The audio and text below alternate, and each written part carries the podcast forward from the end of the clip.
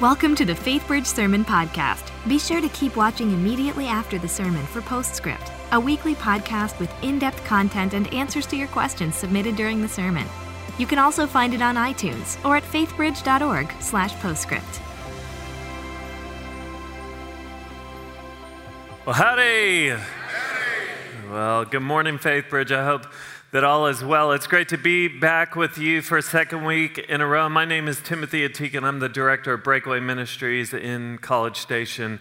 And I always love the opportunity to be here at FaithBridge. I want to start just by telling you something that I experienced several years ago. I was in Israel, and my cousin and I took a day trip to the Dead Sea. And as we sat there at the Dead Sea, we just decided to people watch because it's a great place to watch people. And uh, as we were people watching, we saw people doing what you normally do when you go to the Dead Sea. There's two things that people really like to do when they go to the Dead Sea. The first thing that people like to do is they like to just float on top of the water. Uh, the Dead Sea is about nine times saltier than the ocean. It's hard for anything to live in the Dead Sea, so dead things tend to float. And so living people can go and experience what you would be doing if you were dead at the Dead Sea. And so people just like to go and float, and it takes no effort. The second thing that people like to do is they like to pick up mud off of the bottom of the floor of the Dead Sea and they like to rub it all over their bodies and then take a walk up to the freshwater showers and clean off because they think that it's therapeutic to the skin. And so on this particular day, my cousin and I, we were watching this group of people who were doing the mud thing. They were reaching down and they were just caking their bodies from head to toe in mud. And these people were very ambitious. We believe it was their goal to cover every single microscopic component of their skin. And so they got every single bit of their arms, every single bit of their legs, and then they made their way up to the neck. They covered their neck, and then it moved up to their face. And they were very intricate, getting right under the eyes and the nose and all over their forehead.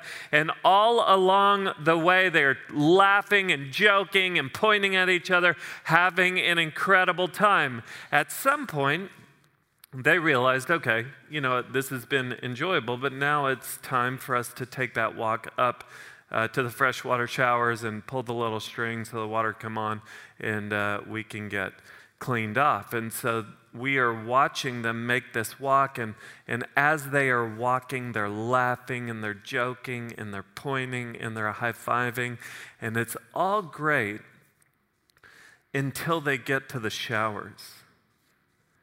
Because as they step up to the shower and pull that cord, nothing happens. and excitement turned to panic. And so they begin to feverishly pull that cord.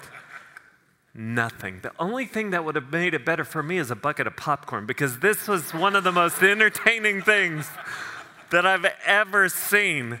You see these people in this moment where what was enjoyable became uncomfortable. This thing that was a source of pleasure became a source of displeasure, discontent, and anxiety. And you could see it in their faces. All they wanted in that moment was to get clean. And the reason I tell you that this morning is because I just wonder if that story is in some ways our story at different times in life. You know, when we use the phrase getting clean in our society, what we're talking about is breaking free from something that is no longer desirable in your life. Like when people uh, get out of rehab, what they will say is, I've gotten clean or I have been clean for this period of time. What we are talking about is coming to a place in your life where you realize that something is no longer giving you life, but it's stealing life from you. And so you you want to begin to get away from or break free from the thing that is no longer giving you life, but stealing it. So, see, we as people can begin to cake ourselves in different sins of this world. We can cake ourselves in the sin of pornography or uh, an addiction to alcohol or a different substance, or maybe it's lying or telling half truths or or cutting corners consistently at work or cheating on different people or on different things, or maybe it's gossiping Maybe it's overeating or overspending. I don't know what it is for you, but our tendency is to kind of cake ourselves with the mud of this sin. And for periods of time, it can be uh, fun, it can be exciting, it can be numbing, it can feel normal. But these times can come in our lives where what is enjoyable becomes uncomfortable.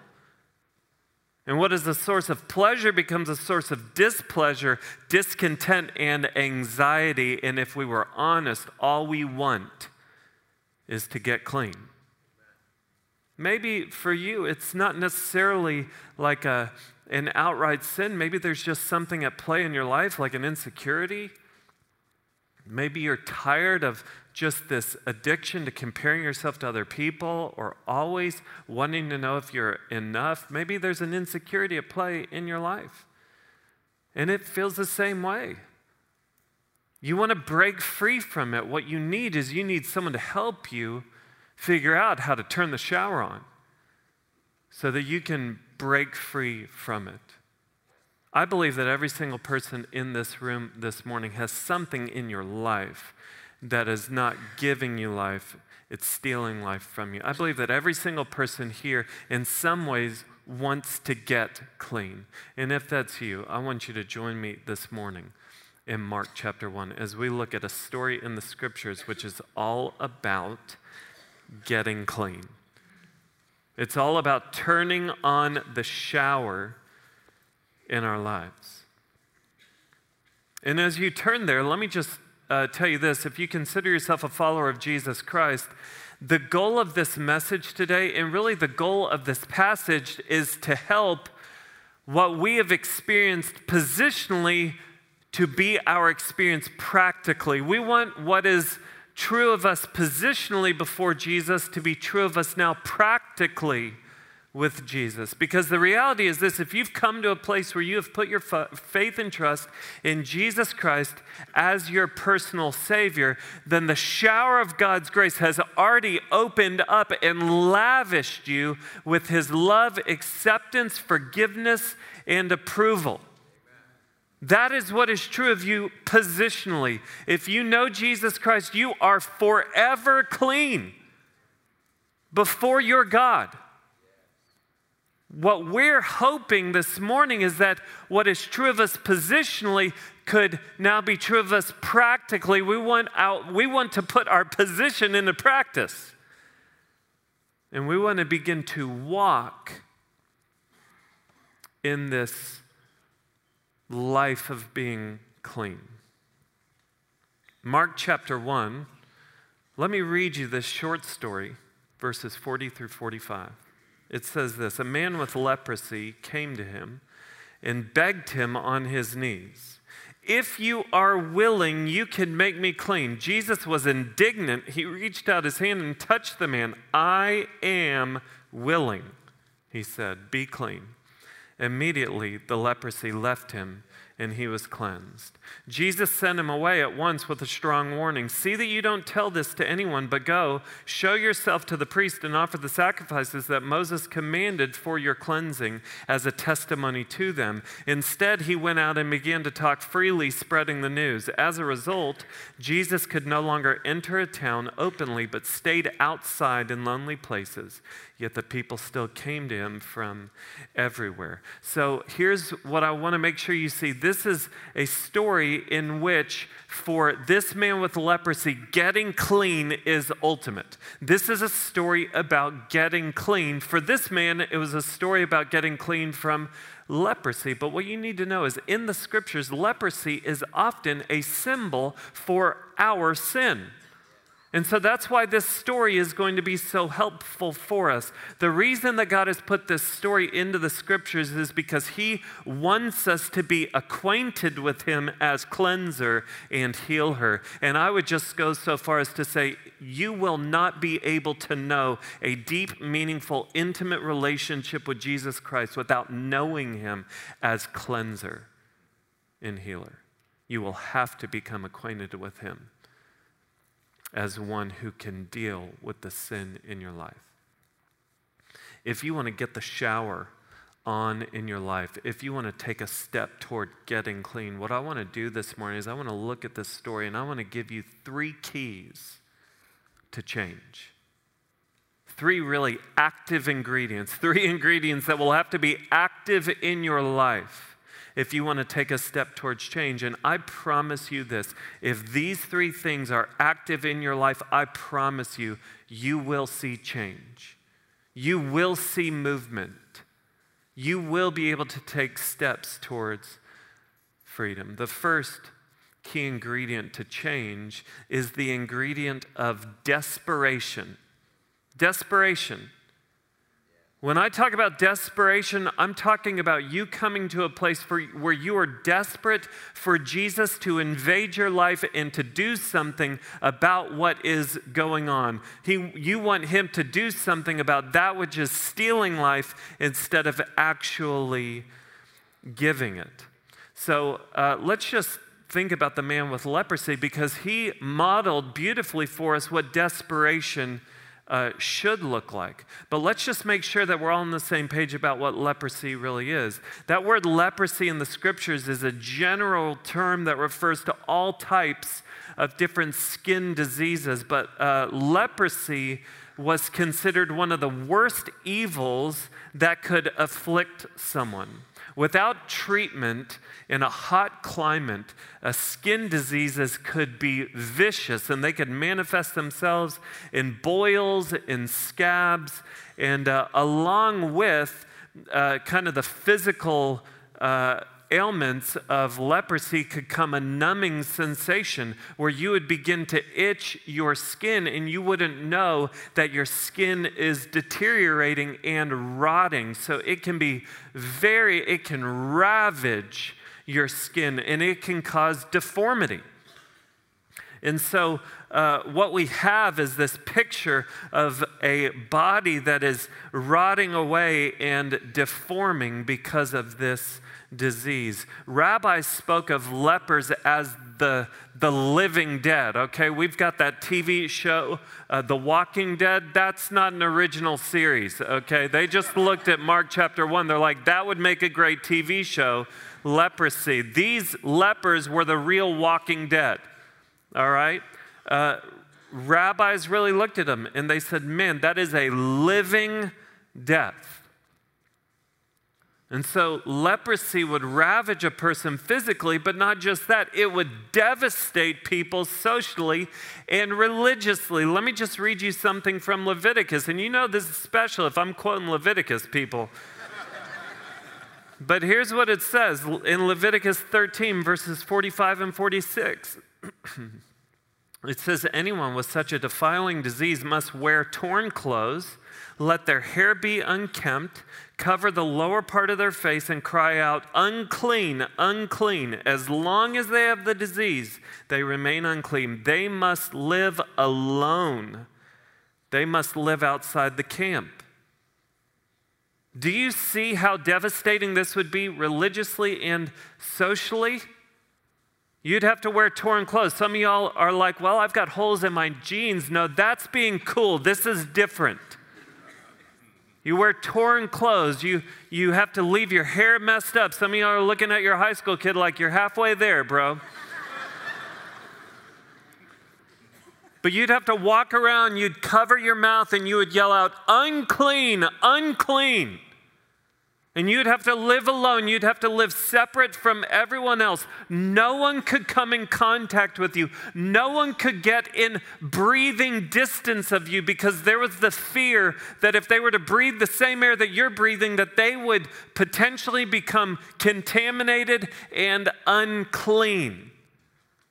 And then when you would go to the synagogue to worship, you would have to sit in your own special section where there was a partition that was blocking you from the rest of the people. So just imagine what if we got our leprosy section at Faithbridge?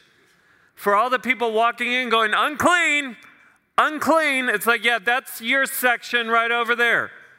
You can sit over there, separate from everyone else. This was the experience of this man. So, the reason that I'm telling you this is that I just need you to get a picture of what's really taking place in this man's life. Leprosy was robbing this man of his health, his reputation, his occupation, his family, his friends, and his ability to worship freely. The hardest part, though, about leprosy is that there was no known cure it was considered uncontrollable as this living death. So, with all this in mind, what do we see the man doing? We see him coming to Jesus. Let's just be clear on what's happening when he comes to Jesus. He's breaking the law.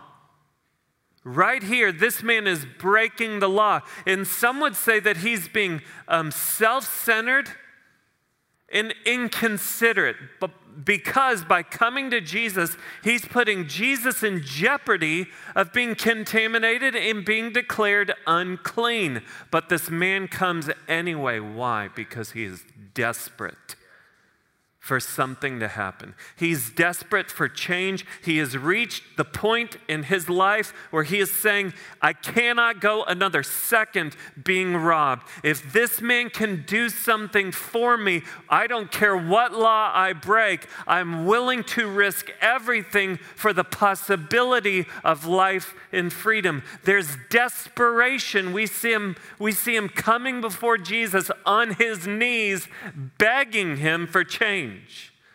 And as I read this, I couldn't help but ask myself this question um, Am I really desperate for Jesus to make a change in my life? Like, do I want change? Like, is there mud caked on in my life that is uncomfortable? Yes.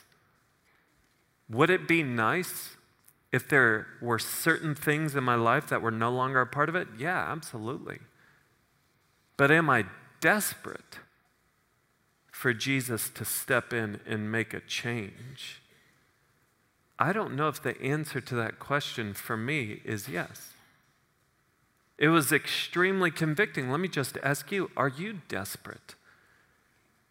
Like really desperate for Jesus to make a change. Well, you say, well, I don't know if I'm desperate. How do you know? Like, what, what constitutes desperation? Well, let me just position it this way. When was the last time that you got on your knees and begged Jesus to make a change? Like, actually got down on your knees and begged Jesus to do something. How many days, how many weeks, how many months has it been since you've even asked Him to step in? Because I think that we can just get going and we just let things that shouldn't be there just linger. So, how does desperation come about? You know how desperation comes? It comes by you reaching a point where you realize that you've gotten robbed long enough. It comes when you get to a point where you're like, enough! I'm so sick of being robbed. Enough of the feelings of helplessness, enough with the drama in my life, enough with the brokenness that's coming about in my relationships because of what I'm doing, enough with feeling like a spiritual loser, enough with everything that comes along with this mud in my life. It starts there. It starts with you realizing that you're getting robbed and you get to the point where you're sick of it. The other part of desperation is realizing that you can't do anything about it on your own. It's you coming to a place where you realize that your application of, I'm just going to try harder, is bad application. What's your game plan? I'm just going to try really hard. Good luck with that. We'll see you tomorrow. It's you coming to a place you say, I can't do it on my own. I've tried that. I've tried the same thing over and over, which, by the way, is the definition of insanity doing the same thing over and over, expecting a different result. I've tried it and it's not working. Jesus, I am desperate for you to step in and do something. The first key ingredient that has to be active in your life if you want to get clean is desperation. The second key ingredient is confidence. When I talk about confidence, I'm talking about a confidence in two things a confidence in Jesus' ability to do something about your situation. The second thing I'm talking about is a confidence in Jesus' willingness to do something about your situation. It's a confidence in the ability and the willingness of Jesus to do something in your life. Here's what I want you to know about the leper in this story. Rabbi said that it, to heal leprosy was as difficult as raising the dead. That's how difficult it was for a leper to be made well. It was the equivalent of raising the dead, AKA, it's impossible getting cured of leprosy was considered impossible. Yet we have this leper coming to Jesus. And what does he say? He says, If you are willing, you can make me clean. This guy was confident in Jesus's what? In his ability. He comes to Jesus and he's saying, Jesus, with you, the impossible is possible. The unchangeable is changeable. He was confident in Jesus' ability, but what was his question about? His question was about the willingness of Jesus. Why? Well, because in the Old Testament, there was only two documented scenarios where God healed a leper. Only two. So this man comes and he's like, well, this really isn't a question of can you? This is a question of will you? I know you can, but do you want to? I just think about my own life, how this is played out. And I just want to open up a part of my story, which is a huge part of my story that I've shared with, with thousands of people over the years. Um, but uh, between the summer before my freshman year in high school to the summer before my senior year in college, I dealt with a seven year addiction to internet pornography. And uh, it, was, it was a struggle. It was a significant struggle in my life. And there were times where that struggle was going better than other times. But I lived in this continual, continuous cycle of, of promising God that I was done with it and I was going to get rid of it, and then I'd just screw up, and then I'd feel like a spiritual loser, and I just lived in this vicious cycle. And, uh, you know, when you let sin move into your life and make itself at home, like sin gets really comfortable, like they unpack boxes, like sin doesn't plan on moving out. Like it wants to stay permanently. And when sin kind of moves in and makes itself at home, uh, you can begin to lose your confidence in a lot of things. Like I lost my confidence in my ability to exhibit the fruit of self control. I lost my, my confidence in my ability to really break free from this thing. And I think that the other thing that I lost confidence in, I lost confidence in Jesus' willingness to do something about my sin. I never lacked confidence in his ability. Why? Because, I mean, all you have to do is read the scriptures. He's got an impressive resume. Like, if he can speak the universe into being, he can probably deal with what's going on in my life. Like, he has an incredible resume but uh, I think I just lost confidence in his, in his willingness. I, I, I think I just bought into the lie that God just was over it. It's like, man, I have heard you talk about this so many times. Timothy, you have promised me so many times that you're done with this, and I'm just over it. That's how I viewed God. There's a lack of confidence in his willingness. I don't know where you're at when it comes to the mud in your life, the stuff that you want to break free from. Where does your confidence seem to be lacking? Is it a lack of confidence in his ability or his willingness? Uh, I don't know what it is for you, but I want you to know that this scripture is in the, the Bible. This passage is in the Bible to bolster your confidence in both. So just you think about the story. Rather than turning from the leper like everyone else in the story, Jesus turned toward the leper to show that he was willing. He touched the man. He didn't have to, but he put his hand on the man to say, I will do what no one else will. I am willing. I'm the only one who's willing. And if his actions weren't loud enough, he just says, I am willing. Three words could possibly be the three most powerful words that you will hear this entire week. Even more powerful than I love you from your spouse. The God of the universe saying to you, I am willing. But then you look in the story and you see his ability. When he touched the man, instead of the leprosy making Jesus unclean, Jesus' holiness made the leper clean. And all Jesus had to do was say one word that we have translated into two words be clean. And he was.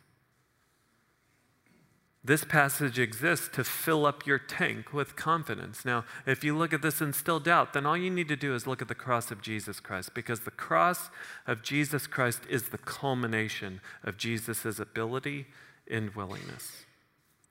Jesus left heaven for earth. That's his willingness. He deserved to be worshiped as a king. And instead, he was crucified as a criminal for you and for me. That's his willingness. On the cross, he endured the wrath of God. All of our sin, all of our imperfection, all of our failure were taken upon his shoulders. And when he was nailed to the cross, so was your sin. Jesus Christ was nailed to the cross and he endured the cross for you and for me. That's willingness. He died, he was put in a tomb, and on the third day he walked out of it. That's ability. All you have to do is look at the cross.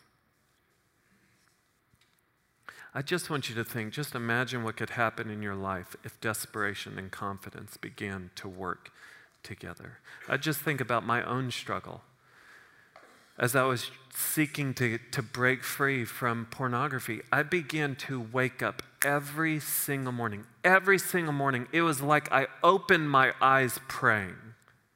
I opened my eyes praying. And every single day, I would pray the same things. I would say, God, today, may your standard for purity become my standard for purity. God, would you fill me with your spirit today that I might begin to bear the fruit of self control? God, when I am tempted today, would you help me see the way of escape and begin to take it? Because uh, the Word of God, 1 Corinthians 10 13, promises a way of escape that God always provides a way of escape. Would you help me to see it and would you help me to take it? And then I just remind myself that I'm just one bad step away from failure. But what was I doing as I prayed? I was coming to Him because I believed that He was willing to do something, but then I also knew that He was capable of doing something, that He could give me the, um, the fill, he could fill me with his spirit. He could point me towards a way of escape, that he could change my, my standards for purity. He could bring about change. Imagine what could happen in your own life if uh, desperation and confidence begin to work together. But I want you to know it wasn't just desperation and confidence that allowed me to break free from the mud in my life, there was one more key ingredient, and it's the key ingredient of willingness. Willingness. Now, when I say willingness, I need you to know I'm not talking about God's willingness, I'm talking about your willingness. We've already talked about God's willingness. Jesus has been clear with us I am willing. So, if there's any question about if Jesus is willing, he just says, Let me be clear. I'll just put it in a book that will last for forever. I am willing. Clear. The question is, Are you willing? See, I think it's important uh, for us to just ask the question what if the greatest roadblock to breaking free and getting clean in our lives, what if the greatest roadblock is our willingness to make a change? I also think it's important for us to look at this story and just acknowledge the fact that this story is a lot more about the who than the how. This story is a lot more about who can make you clean. It's not as much about how he will make you clean. I want you to know there are times in life where Jesus heals and cleanses like he did in this story. And you have these amazing testimonies where people are like, you know what? One day I was doing all this and it was crazy and I should have been dead like 10 times. And then I met Jesus on that day and I have never been the same since. And my life has seen a radical change. That happens sometimes. And those are incredible stories, but those aren't the norm. And so let's just be clear this story is about the who. There is one who can make you clean, but he might not do it as he did it in this story. More often than not, and, and I don't want to say more often than not because I can't see everything that God's doing in the world. I'll just say in my own personal experience, it's been more of a process than it has been an event. It's been a process, it's, it's been a journey of healing. And so it's not just about me coming to Jesus on one moment on my knees and saying, If you're willing, you can make me clean. And he's like, Okay, be clean. And it's like, Man, I'm glad I prayed that one prayer at church that one time. Man, I sure am glad that I went to that youth camp because I prayed that one time and man, it worked and that was awesome. No, it's actually a daily getting on your knees. It's daily desperation. It's daily confidence. And now it's daily willingness. The question is, are you willing? Because getting clean will cost you something. It will. So let me just ask you are you willing to make it a priority to get on your knees daily and beg God? Are you willing to schedule it and say, I will get on my knees and beg God for healing? Are you willing to be fully known?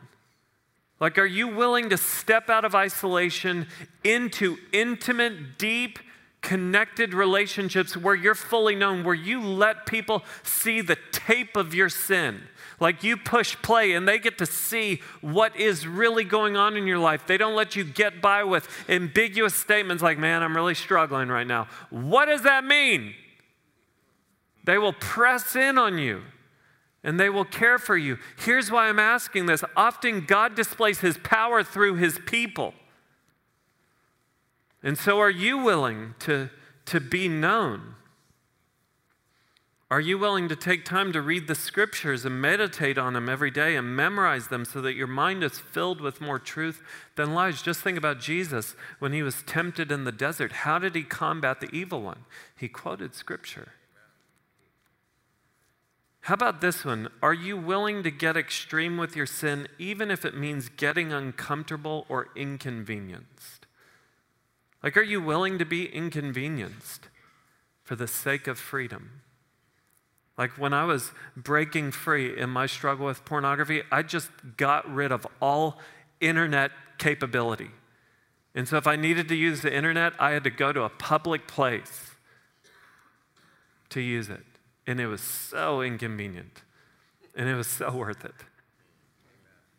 I think about when uh, my wife and I were dating. We just didn't trust ourselves to be alone. So you know what we did is we would go to Barnes and Noble to watch a show together. Like when we got married, we had no, we could not remember the feeling of sitting on a couch and watching a movie together.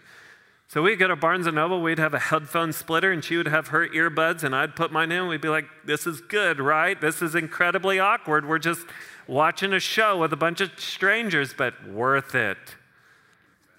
is un- inconvenient. And I'm so glad we did it. Are you willing to be inconvenienced? Are you willing to change your playmates and playgrounds if you're playing with the wrong people in the wrong places? I remember one of my friends just saying, uh, you know, he was needing to break free from drugs and alcohol. And he said, I reached a moment where I looked at my friend who was a person that he would enjoy these things with. And he said, getting out of a car, he looked at him and said, If you want to get drunk or you want to get high, don't call me. And he closed the door, and their relationship has never been the same. Are you willing to take the form in your chair and fill it out and give us an indication that you'd be interested in taking a step further with the church, whether it's into some type of recovery ministry that this, this uh, group that this church could offer you, or even some one on one meetings. Are you willing to go to counseling? Are you willing? You know, the, uh, I don't mean to just focus on the struggle that I, I went through, but because I've been open about my struggle, it's given me an opportunity to speak to others about the same struggle. And I, I work with college students, and so a lot of times college guys hear my story and they want to meet to talk about their struggle with uh, pornography. And so we'll get together and we'll sit down, and I start I begin to tell them about the different steps that I had to go through in order to ba- break free. And as I'm talking, they begin to lose focus and lose eye contact, and they begin to look at the sky. And in that moment, I realize, oh, you're not willing yet. That's the problem. The problem is you're not willing. You are hoping that I'd just give you a silver bullet, this one thing that would just drop this thing in your life today. No, I don't have that for you. It's a process. However long it took you to get into this, it might take you that long to get out. I don't know. God can do amazing things. But you're not willing yet. I think about a friend who was in school with me in college who was very close to my situation and my struggle, and he was struggling with the same thing. And he saw the extreme measures I was going through, and he continued to wrestle with pornography for 10 more years. And he didn't break free until his 30s. Why? He wanted to baby step out of it. He wasn't willing. Are you willing? Desperation, confidence, willingness. I'll end by just reminding you of how this story ends. I think about uh, the leper. And what happens after Jesus heals him? Jesus looks at him and says, Okay, now tell no one. And what does he do? The exact opposite. And I look at that and I'm like, I can't really teach that because I don't want to tell people, like, go therefore and disobey Jesus. Like, that's not like this guy's best moment. And at the same time, you know what I really love about it? Is that he couldn't help but tell people about what Jesus had done for him because he had a story to tell. You know why I stand up here today and I actually talk about the struggle that I had with pornography? Because I don't have a story to hide, I have a story to tell.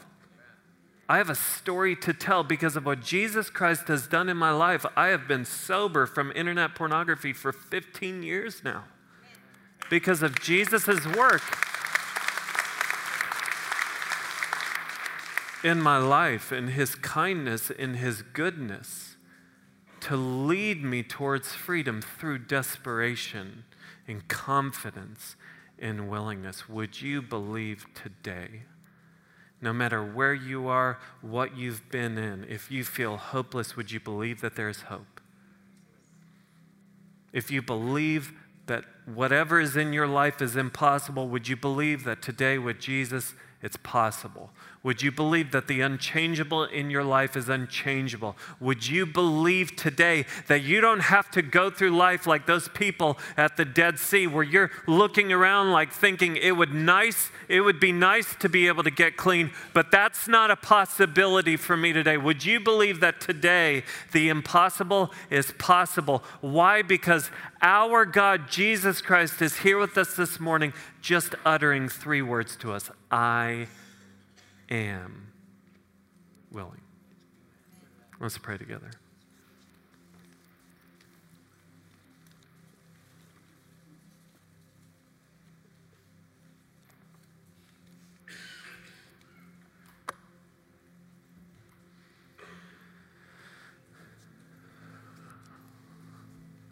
Lord Jesus, I thank you for who you are, and I thank you for what you've done. And I thank you that with you, the impossible is always possible, the unchangeable is always changeable, Lord Jesus. I thank you for who you are and what you're able to do. And I thank you that you're here with us now, just declaring that you, you are willing. I thank you for the story of the leper. I thank you that that, that leper's story is all of our stories, that every single one of us has sin in our lives. And just as that leper was separated from society, we have been separated from you. Just as that leper could do nothing to get rid of his leprosy, there's nothing we can do in our own effort to get rid of our sin. But you, Jesus Christ, have left heaven and come to earth. And you have displayed your ability in your willingness through the cross. Thank you that through faith in Jesus Christ, for the forgiveness of our sins, positionally, we can be made clean forever before God. But I thank you that you love us enough to not just let us sit in that positional theory, but that we can move toward the practicality of this truth that you came and you conquered sin and death on our behalf. And so, Lord, I pray for my friends in here today that we are all people who want to get clean. And I thank you that you're willing. Amen.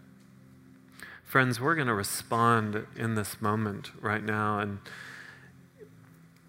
this is just going to be a moment for those who want to take a step towards getting clean to take that step. And uh, I'm going to be down front on uh, the right side of the stage. Ken's going to be on the other side. We're going to have prayer partners as well.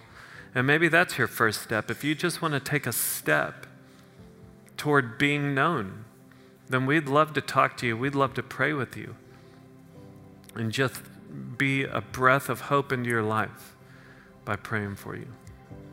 And if maybe this is just a moment as the band leads for you to just sit and be still and do business with the Lord. But let's not move past this message. Let's not move past these three words Jesus saying to us, I am willing. Let's do business with them now.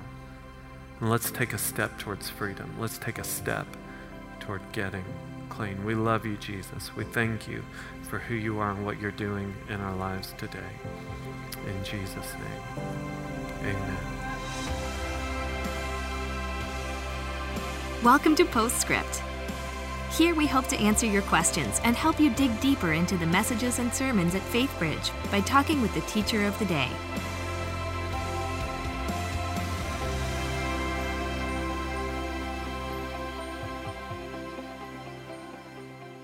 Hello and welcome to Postscript. I'm Kyle Pettit, young adult pastor here at FaithBridge, and I'm sitting here with Timothy Ateek, who just preached a sermon called I Am Willing. Uh, it's a fantastic um, message, but we do have a couple questions uh, that we're just going to dive into immediately. The first one says, uh, What does it mean when in verse 41 it says that Jesus was indignant?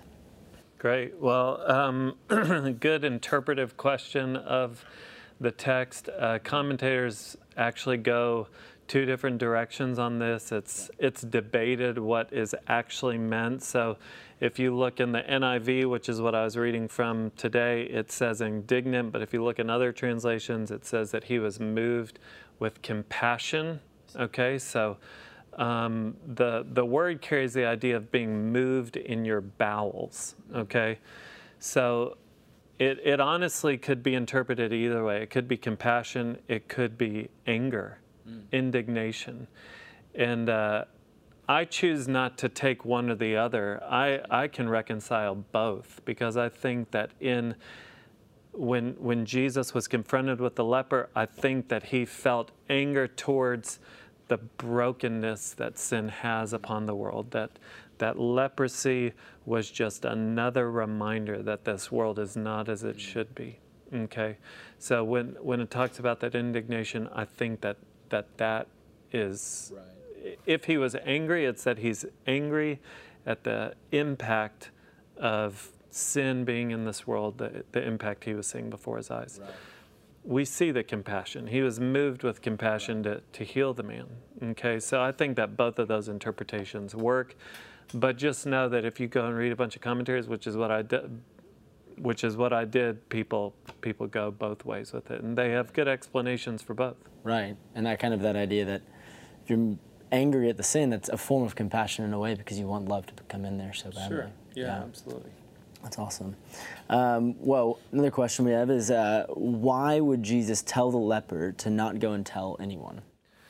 Yeah, I, I think that that's a that's a good question. I think what we have to what we have to remember is that the reason that Christ came to earth was to to fulfill the will of the Father, mm-hmm. And ultimately the will of the Father was to crush His Son. So Jesus was on a trajectory which would land him at the cross. Right. Okay, and so for for this guy to go and tell, the response will be people just coming to see him perform miracles. Jesus didn't want to just be known as a miracle worker. He was actually on this earth fulfilling a very specific um, mission. And by this guy going and telling would actually complicate the mission. And we don't know all the ways that it would complicate it, but we know that it complicated it because Jesus had to withdraw from that place to lonely places instead of being able to freely move about the city.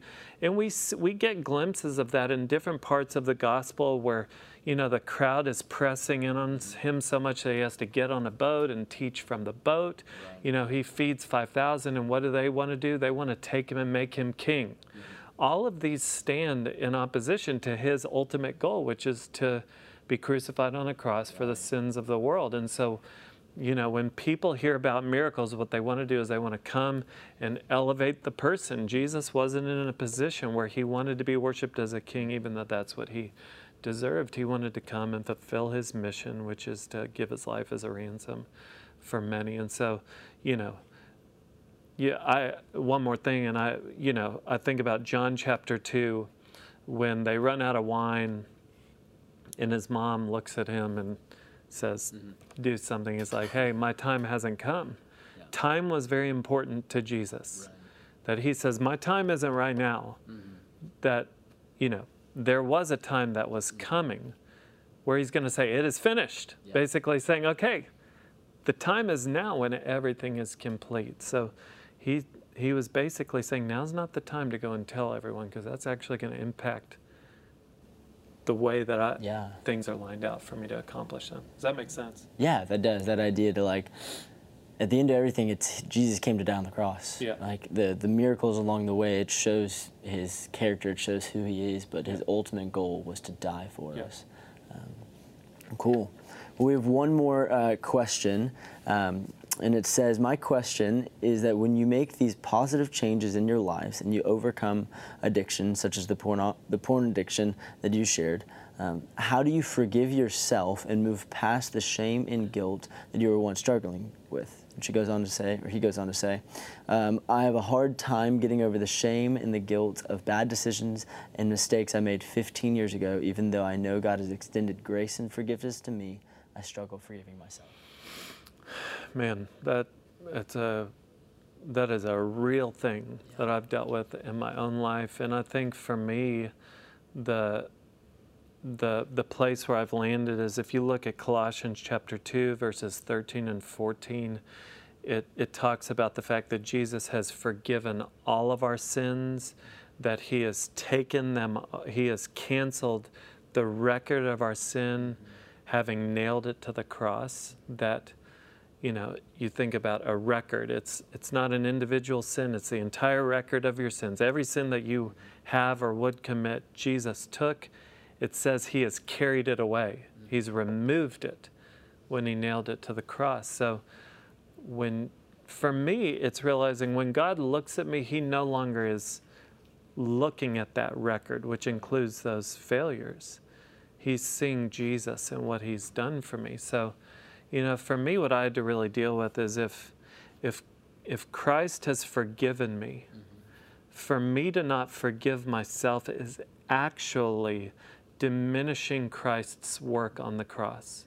Because Jesus Christ came and he died and endured wrath to set me free. Okay? That was his goal was to set me free. He came to bring freedom into my life. And so he did all of that so that I could be free. And when I won't forgive myself, that is hindering me from the freedom that he came to purchase for me. And so it just, it, I, as the more I thought about it, like if God can forgive me, but I can't forgive myself, mm-hmm. there's a disconnect there. And I'm actually diminishing Christ's work on the cross. So I would say that for me personally, in my own journey through life, what I've had to remember is that um, the, you will know the truth and the truth will set you free. It doesn't say you will feel the truth and the truth will set you free. It says you will know the truth. That you have to learn that your feelings can't lead your thoughts, your thoughts have to lead your feelings. Okay? So I would have to tell myself, I've already forgiven myself of that. If God has forgiven me, mm-hmm. I have to forgive myself. To hold that against myself is, is actually diminishing Christ's work in my life. So I choose to forgive myself. Yeah. And, and you do that enough, and your feelings begin to follow right. the fact. Your feelings don't determine what is fact. Does that make sense? Yes. It's a process, it's a daily process of saying, I've already forgiven myself. I don't even have the right to feel guilt and shame over that because Jesus already took it away. Jesus already said, I got rid of your record, but we want to say, yeah, but what about my record? He's like, I already got rid of it. Mm-hmm. It's already gone. And so it's that knowing the truth and letting that truth set you free. That's so good. I know I've had similar experiences in that of like having to speak those truths over. That's like right. I don't feel it, but I know it's true. Like you said, like yeah. we know the truth, and that's what yeah. sets us free. Yeah, and having people who can come around you and reaffirm the truth in your life. You need truth tellers in your life. You need to know the truth, and you need people who can affirm that truth right. in your life. Awesome. Well, TA, thank you uh, for a, a, fantastic message. Uh, thanks for, for answering these questions. Uh, and thank you for joining us at Postscript. We'll see you back next Sunday as we start our new series, Shareable. Uh, we'll see you then.